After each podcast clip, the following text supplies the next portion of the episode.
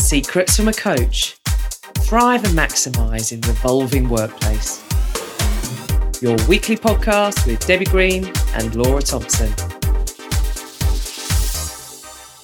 Debs. All right, Laura. Hello, darling. So webinar thirty-two. I used to be big in Japan, but look at me now. Um, so tips for handling a sudden shift in status. So, I mean, you are such a rebel with a wild heart. I know you've always had some pretty um, flexible views around sort of status. But anyway, let's kind of take a bit of a grounding. So what are you seeing around you, Debs, in terms of how people are responding to, for example, starting a new role where they're more junior, where than they've been before? Yeah, that is a really good, interesting question, Laura. And what I've noticed is a couple of people who have been in really senior positions have, have been out of work, unfortunately, and looking for a job and have got a job.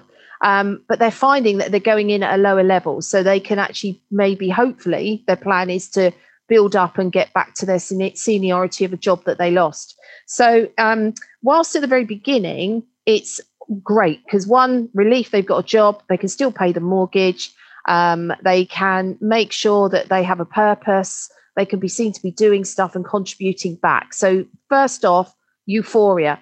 Um, over sort of maybe six weeks in to their job, they're finding that they're beginning to see where some of the holes might be. And where the lack of experience could be, especially if they're being managed by somebody who this might be their first management job.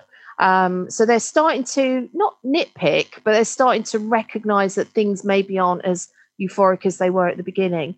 And then somebody I've been working with who's sort of been in a role now for sort of four months, four and a half months now, um, is really struggling with that um, difference in authority levels, whereas they used to have a good amount of authority, were able to make great decisions, and suddenly they're being managed by somebody who hasn't got the experience, who maybe doesn't think bigger picture.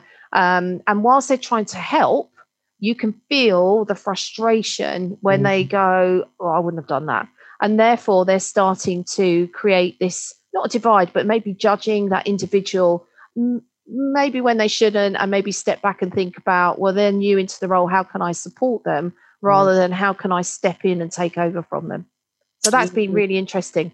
Okay. And a sort of a, on a deeper level, I mean, uh, um, I, I just feel very fortunate. I've always felt very passionate and enjoyed the work that I've done. So I know for not everyone, work is is a central pillar of their life, but for many people it is. Mm. What, what impacts are you seeing then if someone has a downward shift in traditional status, let's say, in the job yep. title they're in?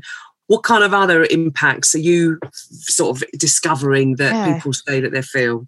I think there's a sense of value. Am I adding value? And also this status thing. I know we say, oh, it's not there, but it is. There's, you know, I've, I may have come from a company where I was really highly respected.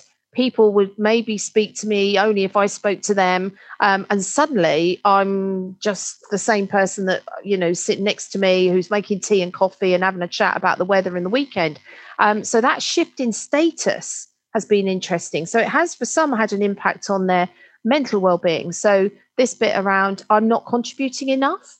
Um, am I worth it? Is, is where's my value gone? They're lacking in a, maybe a little bit of confidence because their confidence has been knocked because um, certainly in a couple of people, they went for higher positions and didn't get them. So they've gone for the, a lower position, got it. And now they're thinking, oh, is this all I'm worth now? You know, mm-hmm. and will people see my value or see what I can bring?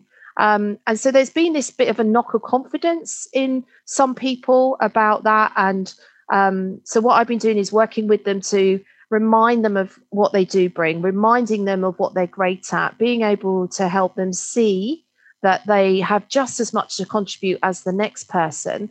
It's just being able to um, adapt and flex maybe their approach. So, you know, being able to talk about their experiences, but not in a derogatory way or a demeaning way, but more of them, I would like to share my experience with you if that's okay. Um, and also finding their purpose and their value again and knowing what they are bringing.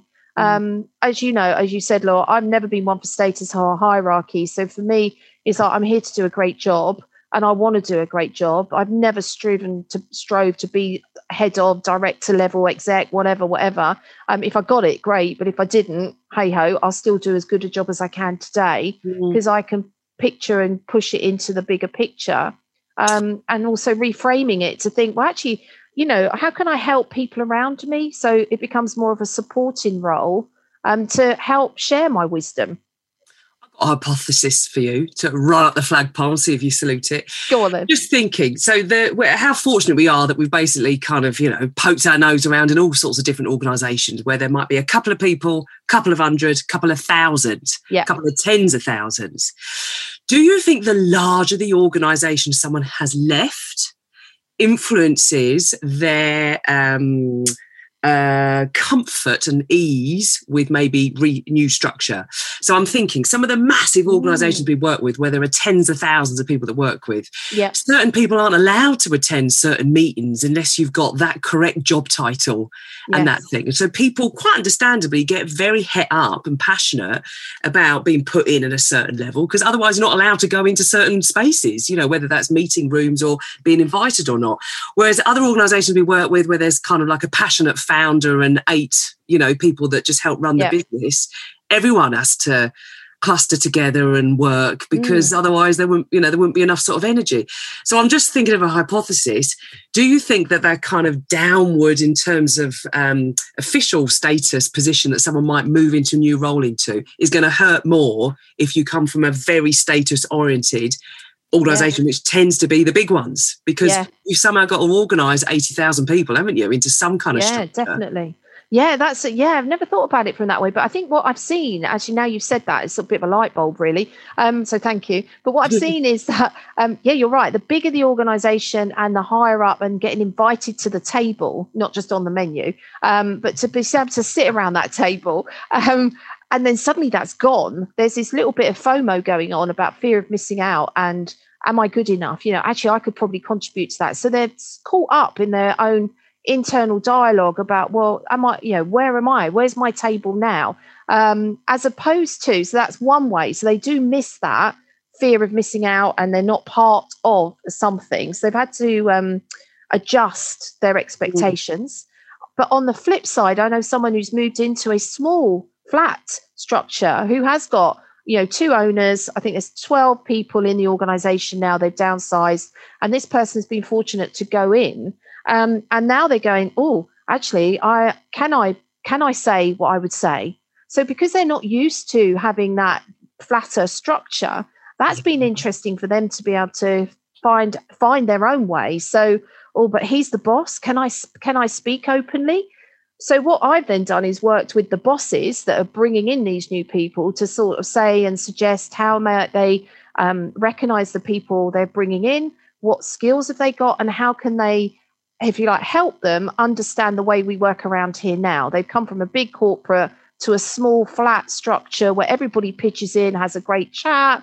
There is no hierarchy. So how, as part of their onboarding, how does that company, that manager help that person settling quickly so that they feel part of the crowd? Um, and I have found actually a couple of people have gone from big corporates to smaller. They've loved the freedom. Really? Yeah, they've loved the freedom. They've loved that there isn't this, I can't go there because I'm not the right status and I've got to be level whatever to get into that into that room. And I'll look through the glass door and go, one day I'll be in the corner office. Um, um, so they've, um, so they, but they've loved the freedom that it brought with it. They've adjusted, but I found they've adjusted quicker to that rather than someone moving from a very small organisation into hierarchical organisation.